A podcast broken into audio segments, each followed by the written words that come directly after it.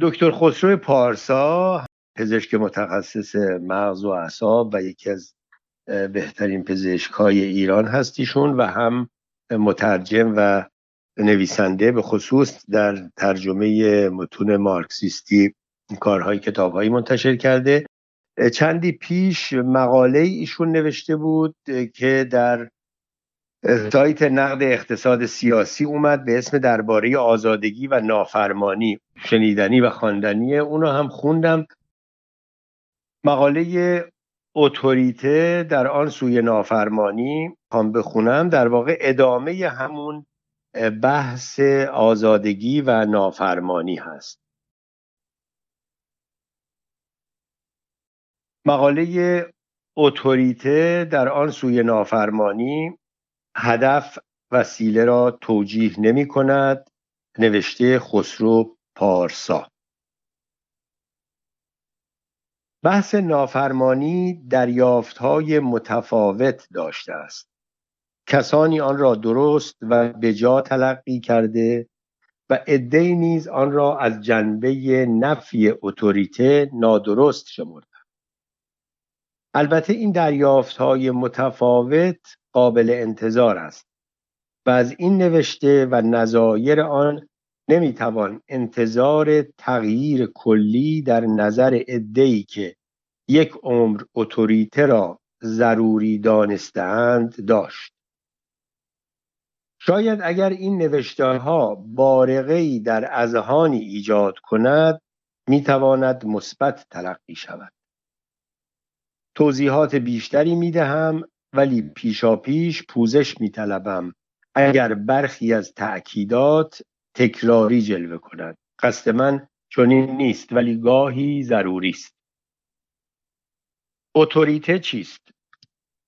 اتوریته نظر دستور یا فرمان از طرف مرجعی است که برای عدهای دانا و توانا و با تجربه تلقی می شود. در امور فنی پذیرفتن نظر اتوریته طبیعی تلقی می شود و در ابتدا ایرادی به این برخورد نیست. گرچه در مورد تضاد میان اتوریته ها فرد اتوریته پذیر متحیر خواهد ماند که از کدام یک پیروی کند و ضمنا متوجه نیست که اتکا و نه توجه و احترام. به اتوریته جلو بسیاری از دگرگونی ها یا پیشرفت ها را صد کرده است. در امور نظامی به ویژه در مواردی که ورود به ارتش داوطلبانه عمدتا از روی فقر و احتیاج افراد انجام می‌گیرد تبعیت از اوامر اتوریته نیز برای عموم طبیعی تلقی می شود در این امور نیز مانند ساختارهایی که شرط ورود به آنها پذیرفتن اتوریته است یعنی فرد از ابتدا خواسته است که دیگری از گذشته یا حال برای او تصمیم بگیرد پذیرفتن اتوریته آین دین ایدئولوژی جایی برای اعتراض یا نافرمانی باقی نمی‌گذارد همچنین در علوم دقیقه و نیز هنری و ادبی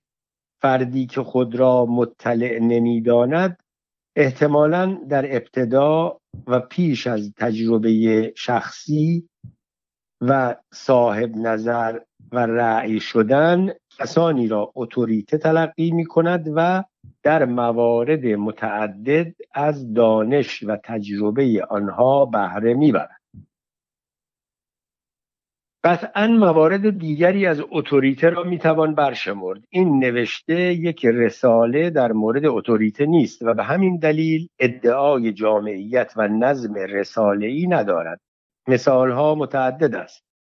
من صرفا به پاره ای از موارد اشاره می کنم که گریبانگیر چپ ایران نیز بوده است. کتاب ها و رساله های بیشماری در مورد اتوریته وجود دارد.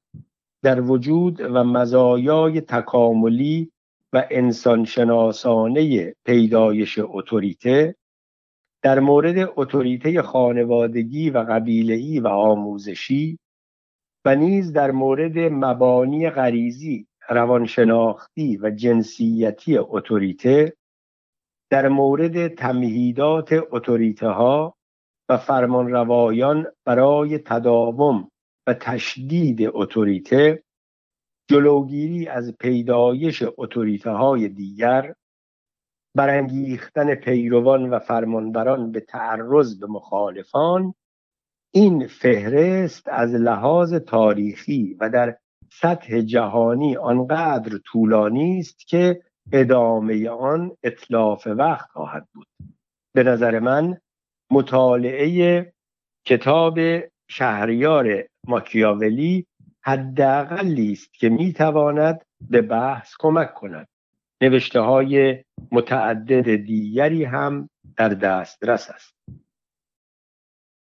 در مواردی که برشمردم شرط ورود به جمعیتی پذیرفتن نظر اتوریته است.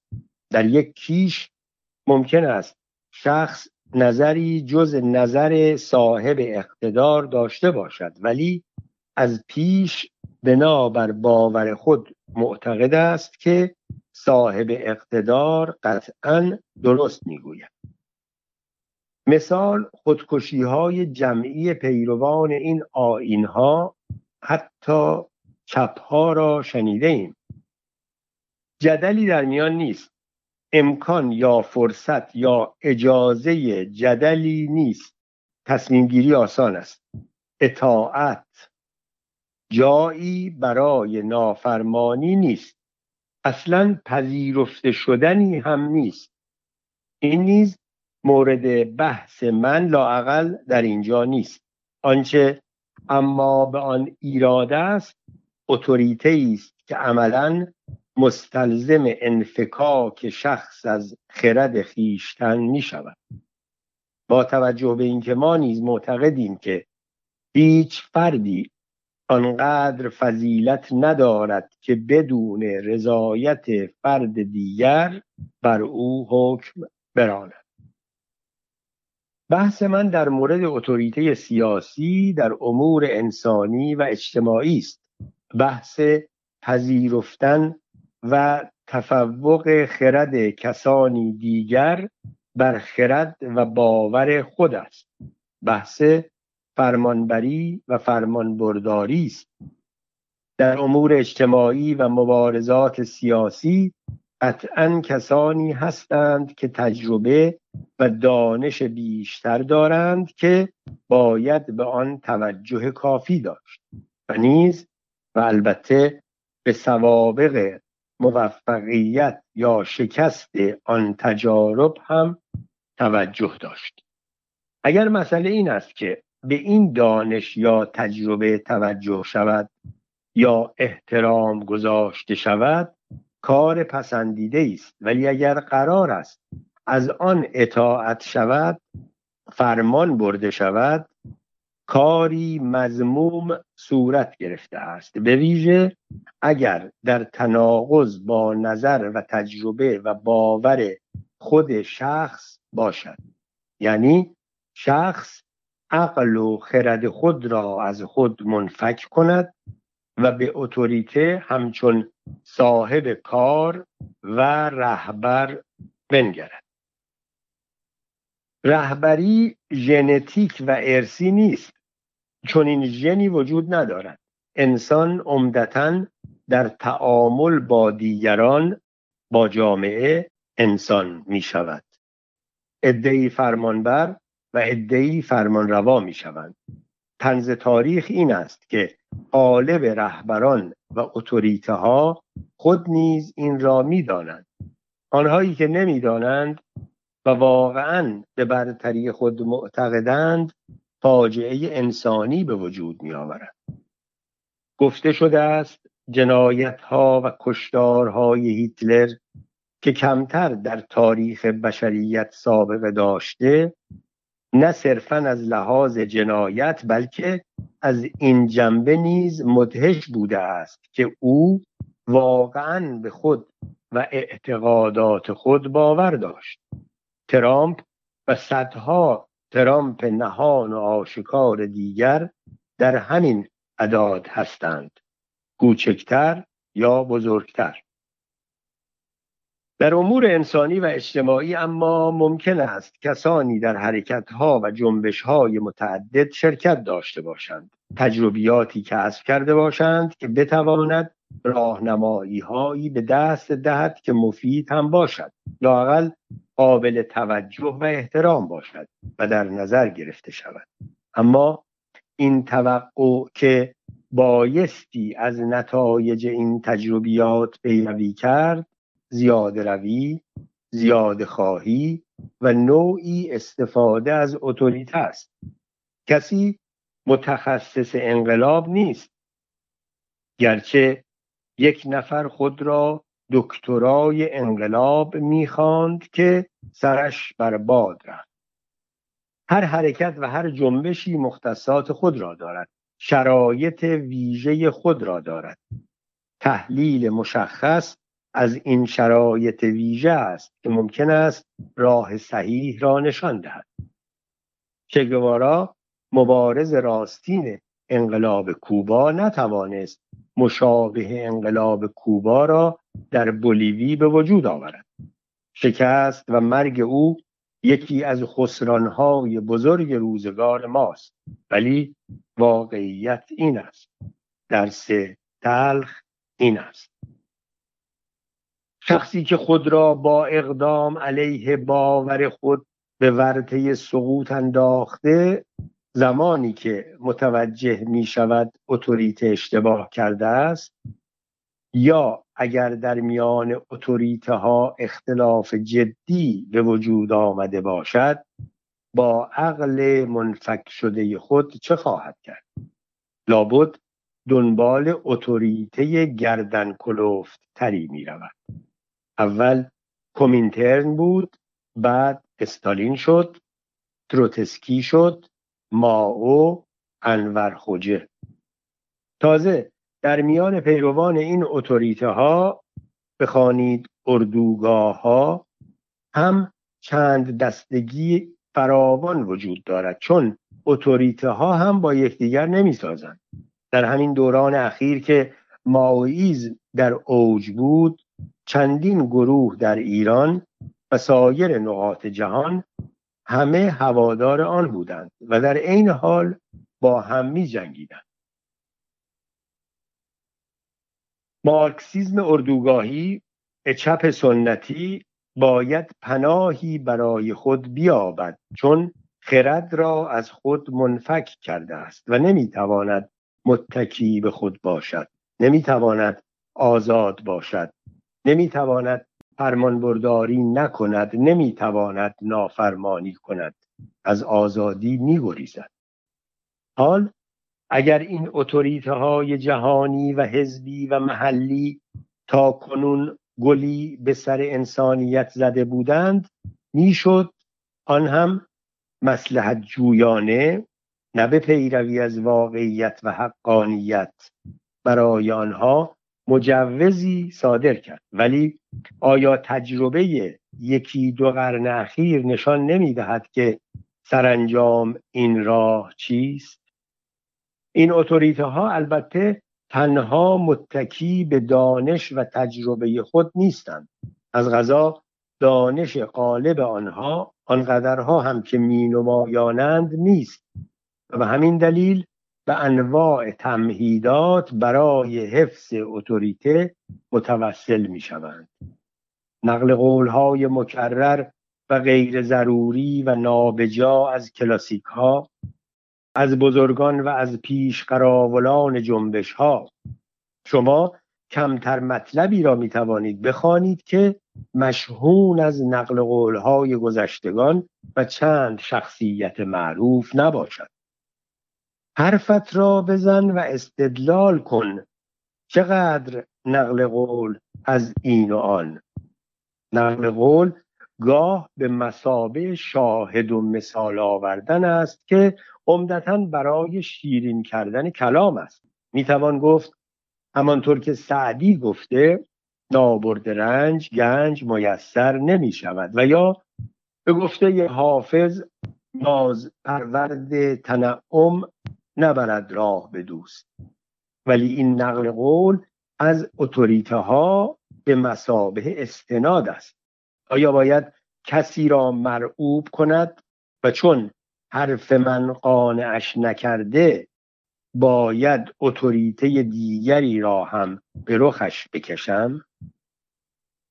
اعتراض و تظاهرات روش های معقول و لازم و پسندیده در تبلیغ و گسترش نظرها هستند. ولی گاه همینها هم ابزار سرکوب می شوند فرد ناآزموده با دیدن جمعیت مرعوب می شود مجذوب می شود مسهور می شود و این موجب حرکت گلوار می شود اتوریته جمع بیش از انواع تمهیدات مؤثر می افتد اعتراض و تظاهرات که برای بیان نظرات بسیار ضروری است وسیله‌ای برای خودنمایی و ارعاب می شود به بیخردی دامن می‌زند. من در اینجا روی مسائل جنبش چپ تاکید می‌گذارم ولی این تاکید به منزله آن نیست که غیر چپ ها بهتر عمل کردند یا به نتایج بهتری رسیدند ابدا مسئله اتوریت پرستی یک مسئله اجتماعی است و عموم درگیر آن بوده و هستند. خطاب من به چپ برای این است که معتقدم از لحاظ فهم اتوریته و درک مبانی آن و لزوم توجه به آگاهی انتظار بیشتری از آنان است و اگر نوری هست در جبین آنهاست. جلال و جبروت هیمنه و یا گاه برعکس تظاهر به درویشی ابزار شایع در دسترس اتوریته ها بوده است. یک موجود قلدر معاب همانند فرمانروایان قدیم برای مرعوب کردن مردم علاوه بر سرکوب به این تمهیدات نیز متوسل می شود این رسم تاریخ بوده است ولی در میان چپ ها چی؟ استالین چندین بنای مجلل و عظیم در پارک تکنولوژی مسکو ساخت که بازدید کنندگان خارجی را مرعوب کند این کپی برداری از ساخت کرملین است که تزارها می ساختند به تزارها ایرادی نیست. به استالین انقلابی چطور؟ در ایران نیز مانند سایر نقاط جهان گاه از خود اتوریته نیز استفاده ابزاری می شود اتوریته خود آلت دست می شود کسی در رشته های خاص سرآمد است. کوشش و استعداد و موقعیت. غیره او را در زمینه کار خاص خود به نوعی اتوریته کرده است. اما ادهی زرنگتر از او و یا خود او اتوریته را در زمینه دیگر که خود می‌خواهند به کار می‌گیرند. چند سال گذشته واتسون طراح مدل مارپیچی دی ان ای که جایزه نوبل برده بود اظهار عقیده فرمود که به نظر او سفید پوست ها برتر از سیاه پوست ها هستند. برای عده نجات پرست استفاده از اتوریته واتسون وحی آسمانی شد. با این همه او از دانشگاه کالیفرنیا اخراج شد و ضمنا به شک قبلی در مورد اینکه آیا او واقعا طراح مدل مارپیچی دی ان ای بوده یا نه و یا آن را از یک محقق انگلیسی کپی برداری کرده است دوباره دامن زده شد. رئیس دانشگاه هاروارد نیز اظهار فضل کردند که مردان از نظر هوش برتر از زنان هستند. در جانبداری از او زن ستیزان سوء استفاده فراوان کردند. گرچه او نیز بعدا معذور شد چون هیچ سندی نداشت و تحقیقی نیز در این رشته نکرده بود و صرفا با استفاده از اتوریته خود به دروغ متوسل شده بود. در محافل علمی آنقدر تقلب و ریاکاری از طرف فضلا و اتوریته ها شده است که واقعا حیرت انگیز است. متاسفانه ضربه این تقلب ها نه صرفا متوجه سایر اندیشمندان بلکه متوجه کل علم می شود سطوری که درباره اتوریته گفته شده به همان اندازه ناپسند است که اتوریته ایدئولوژی از و رهبری. در ابتدا باید گفت که آنچه درباره حزب هیرارشیک یعنی سلسله مراتبی گفته شده است به همه حزب ها و سازمان ها و جنبش ها قابل تعمیم نیست. اگر کسی در فایده و حتی ضرورت کار جمعی شک کند فردگرای بیعافیتی است که انرژی و توان خود را به کمترین حد رسانده است. کار اجتماعی بدون تشکل سرانجام مطلوب ندارد. بحث این است که آیا اعضای تشکلها صاحب نظرند یا فرمان بردار آیا حق نافرمانی دارند یا نه؟ آیا مرکزیت سازمان باید کاری اضافه بر هماهنگی فعالیت ها بکند که ضروری است یا مرکز تصمیم گیری یا فرماندهی شده است؟ آیا افراد این مرکزیت همواره هم نظرند یا نه؟ آیا نظر مرکزیت برای اقلیت مخالف لازم الاجراست یا نه؟ اینها را پیش از این نوشتم. اگر کسانی فکر می کنند که مرکزیت یا اکثریت آن همواره درست می‌گوید و نظرش هم لازم الاتباع است خود دانند. تا به حال متاسفانه در قالب موارد چنین بوده است و نتایج آن را هم دیده ایم شاید کسانی معتقد باشند نتیجه درخشان بوده است. من چنین نمی اندیشم مسئله تبعیت و فرمانبرداری البته مختص چپ نبوده است. در سازمان هایی که مرکزیت به پشتوانه ایدئولوژی هم مستحضر است کسی حریف نخواهد شد. اینجا کاربرد اتوریته به معنای تمام و کمال در مقابل خرد و اندیشه و آزادگی و نافرمانی نیست. البته کسانی و به طور مسلم خود اتوریته ها جز این می اندیشند نمی‌دانیم شکارچی ماهر را مقصر بدانیم یا شکار را.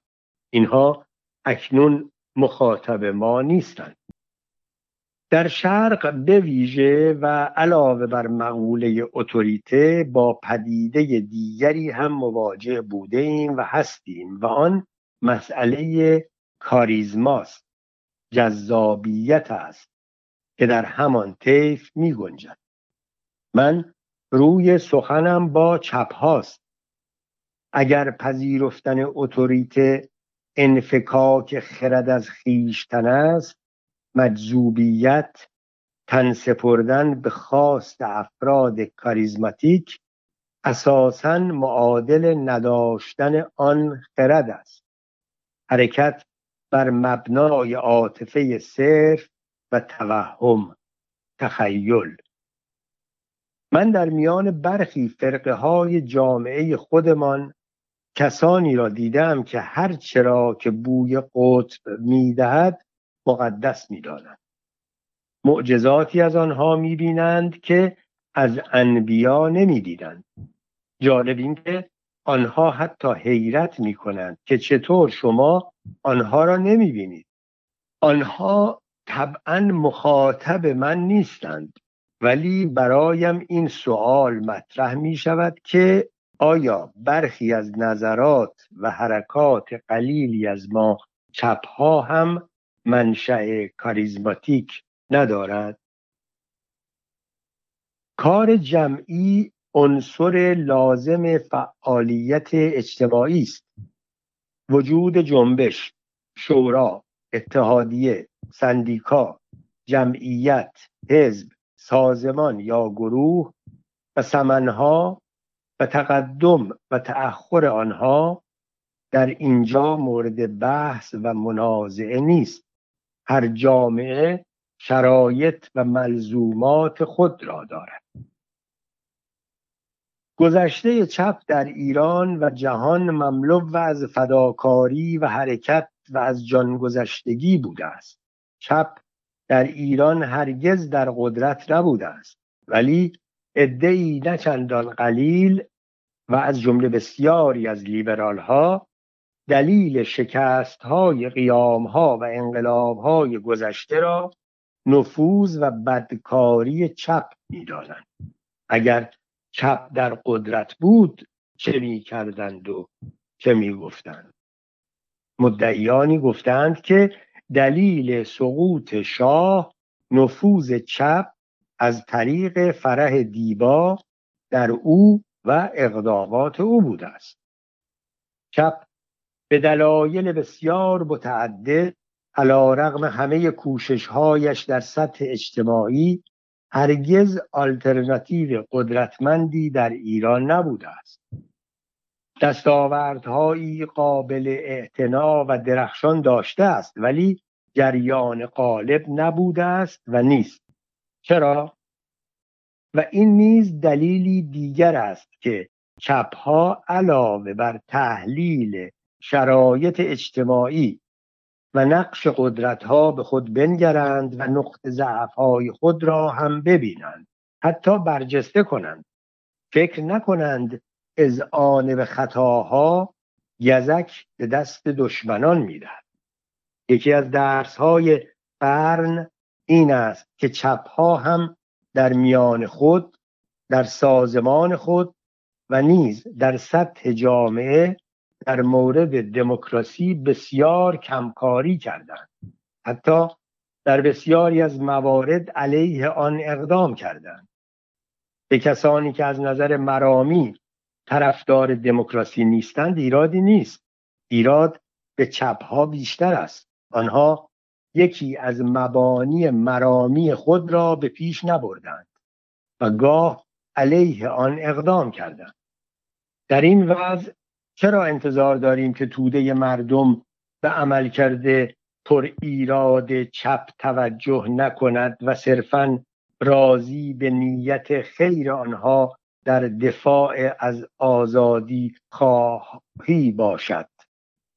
امروز هم راه همان راه گذشته تبعیت از مراکز قدرت جهانی و اتوریته های خود ساخته یا دگر ساخته داخلی است و یا برعکس تأکید بر نیاز به دموکراسی و حق نافرمانی. شکستن ساختارهای سرکوب و کوتاه نیامدن از اصول آزادی. حداقل انتظار اما این است که طرفداران اتوریته بدانند آنچه گفته شده یعنی تشکیل سازمان غیر هیرارشیک شدنی است انجام شده است.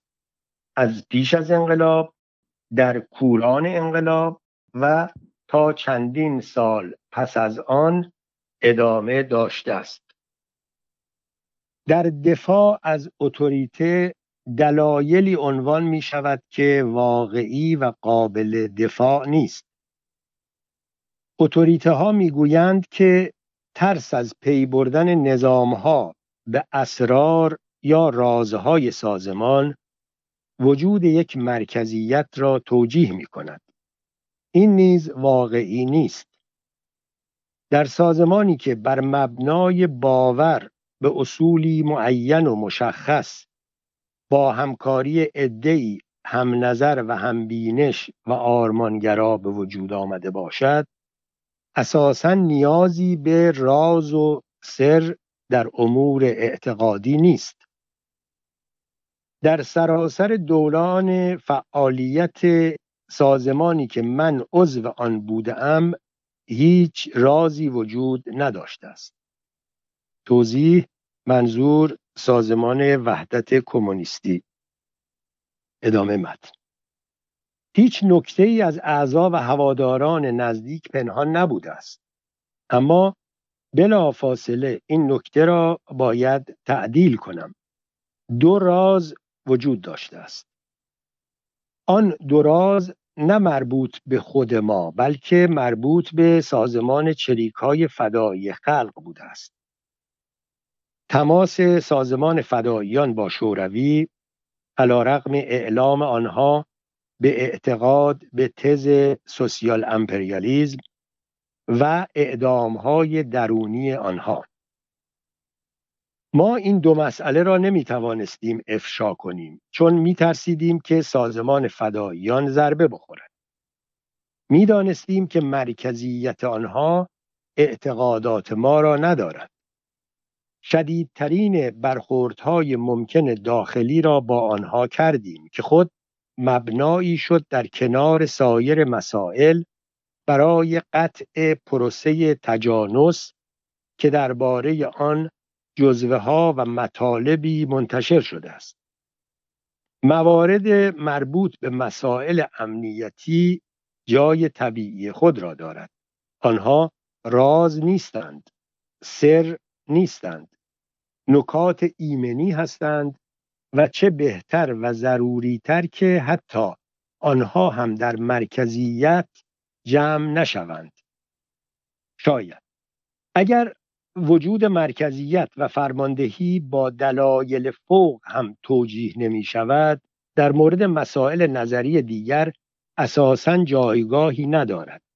نظرات سازمان بر اساس همان مسائل مرامی مشخص شده است که در نگارش و انتشار و اعلام آن در نشریه و اعلامیه ها ایرادی نیست و یا مسئله نظری جدیدی است.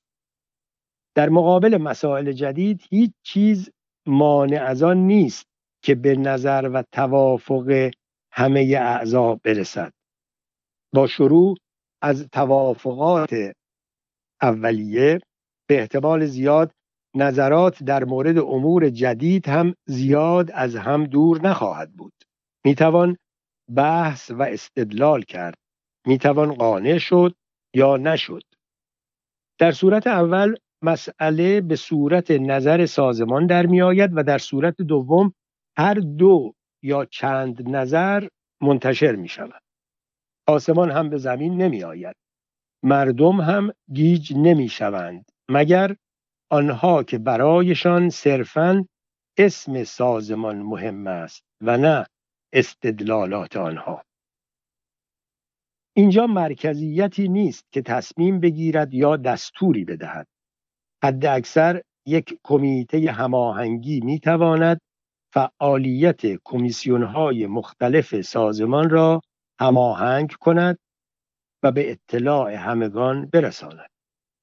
کمیسیون هایی که کاملا بر اساس خواست افراد تشکیل می شود و انتصابی و دائمی هم نیست. بالاخره باید خط فارغی با چپ سنتی کشید. دستاوردهای آن را پاس داشت و ضعفها و دلایل شکست آنها را به طور مبنایی بررسی کرد. نظریه های جدید بر مبنای نظرات متفاوت ساخته می شود متفاوت از آنچه تا کنون طبیعی تلقی می شد و یا اساساً اندیشیده نمی‌شد. سرمایهداری امروزین در اساس بر همان مبانی قدیم استوار است. انباشت ارزش اضافه. ولی این مبنا در شکل و فرم ارائه به مقتضای روز متحول شده است وگرنه باقی نمیماند. مبانی اصولی چپ نیز همواره آزادی و عدالت اجتماعی بوده است که اینها نیز باید به روز شود.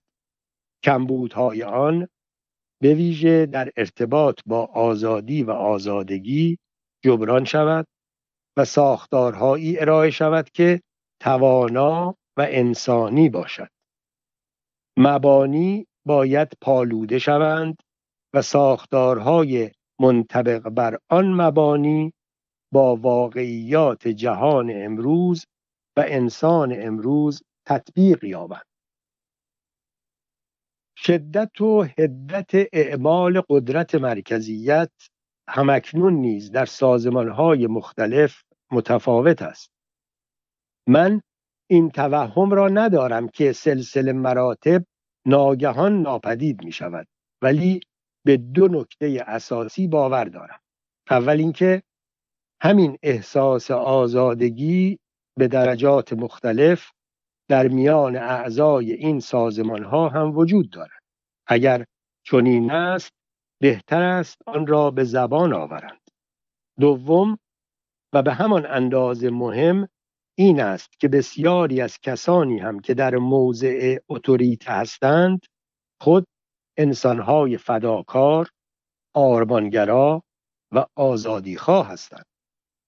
آنها هم می‌دانند که رهبر زاده نشدهاند و در جریان فعالیت های اجتماعی چنین موقعیتی یافتهاند و چون چپ سنتی تا کنون چنین سازماندهی شده به همان راه رفتهاند عدهای از آنها هم ممکن است از چنین وضعیتی راضی نباشند بنابراین به گمان من زمانی که آگاهی و واکنش اعضا مشهود شود احتمالا تصحیحاتی در روش خود می کنند. فراموش نکنیم که اتوریته ها نیز چپ هستند. گذشته ها را دیدند.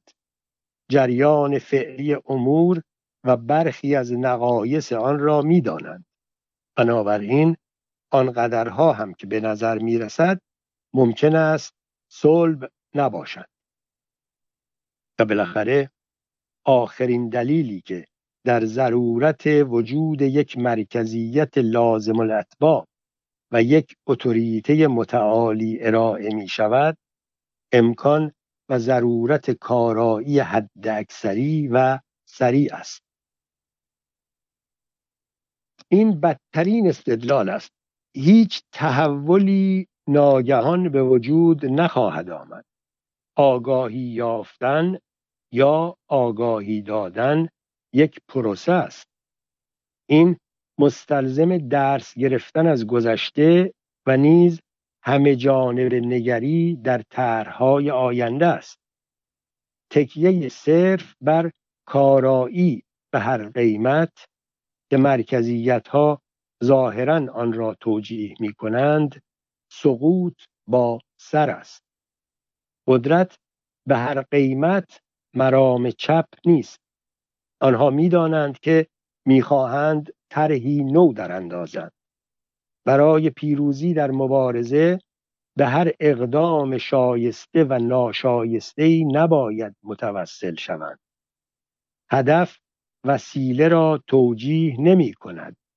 ولو اینکه این گفته یا خلاف آن منتصب به چه کسی باشد که من خود ندیدم و فکر می کنم دروغ مکرری است که از فرط تکرار باور شده است.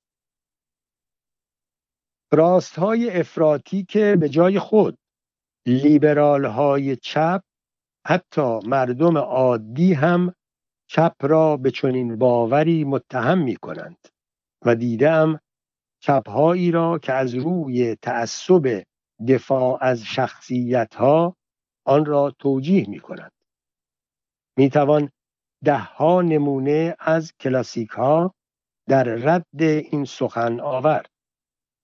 نه اینطور نیست.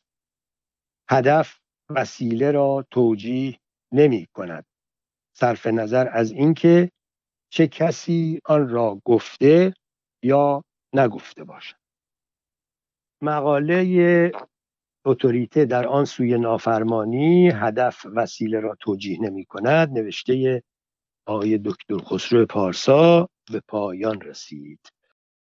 من کوتاه یک چند جمله هست که خود ایشون در معرفی خودش نوشته. می‌خونم. این جانب دکتر خسرو پارسا متخصص جراحی مغز و اعصاب هستند. پس از گذراندن دوره پزشکی عمومی در دانشگاه تهران سال 1340 برای ادامه تحصیل و اخذ درجه دکترا تخصصی در رشته جراحی مغز و اعصاب به آمریکا رفتم. در سال 1357 به ایران برگشته و تا کنون علاوه بر فعالیت های درمانی در زمینه تعلیف، ترجمه و پژوهش نیز فعالیت داشته و تا به امروز کتاب های زیادی را تعلیف و ترجمه کردم. همچنین موفق به چاپ تعداد کثیری از مقاله های علمی و تخصصی خود در جورنال های داخلی و خارجی شدم. یک گپ و گفتی هم با خسرو پارسای مترجم از آقای ابوالحسن مختاباد که در آذر 1389 انجام شده من پیدا کردم که برای آشنایی بیشتر با نویسنده این مقاله اون رو هم برای شنوندگان می‌خونم. دکتر خسرو پارسا متخصص و جراح نامدار مغز و اعصاب به رغم همه گرفتاری ها و مشغله ها همچنان دقدقه های فرهنگی خود در نگارش مقاله و ترجمه کتاب را پی می‌گیرد. با او در مطبش در حضور انبوهی شگفتانگیز از مراجعان ملاقات می کنیم و طبیعی است که فضایی برای گفتگو فراهم نمی شود به ناچار سوالات را می نویسم تا آقای دکتر در فرصتی مناسب پاسخشان را بدهد. اما پاسخها بسیار کوتاه و موجز است و طبیعی است که باید فرصتی دیگر را به دست آورد تا بخشهایی از خاطرات او را بر کاغذ آورد. پرسش و پاسخ ما عمدتا درباره کتابهای جلد سفید است که زمانی بازار کتاب ایران را قبضه کرده بودند و هنوز هم می‌توان بقایای آن را در برخی از کهنه کتاب فروشی های تهران به چشم دید سوال به نظر شما چرا عنوان جلد سفید برای برخی ترجمه ها پیش از انقلاب به کار می رفت؟ این کتاب ها عمدتا چه موضوعات و مسائلی را شامل می شد؟ تأثیر این کتاب ها بر خوانندگان چه بود؟ پاسخ به نظر می رسد یکی از انگیزه های اصلی ناشرین کتاب های جلد سفید درآمد مالی بوده است تا آنجا که می‌دانم کتاب های جلد سفید همه قبلا توسط نویسندگان و مترجمین عمدتا در خارج از کشور چاپ شده بودند و ناشرین جدید بدون ذکر معخذ و حتی با تغییر نام معلف یا مترجم آنها را تجدید چاپ می کردند بدین ترتیب از کتاب های حاضر و آماده بهره برداری می کردند بدون آنکه زحمت پرداخت تعلیف یا ترجمه مترجمان و معلفان را بر خود هم بار کنند. پرسش از شما هم چند کار در مجموعه کتاب های چاپ شد؟ پاسخ چند ترجمه و نوشته قبلی من هم در میان صدها کتاب جلسفی چاپ شدند. از جمله کتاب منشأ خانواده مالکیت خصوصی و دولت صورتبندی های ما قبل سرمایه داری کتاب بعدی انقلاب دموکراتیک یا سوسیالیستی و نوشته یکی از دوستان من با عنوان قانون اساسی یا شمشیر چوبین مبارزه.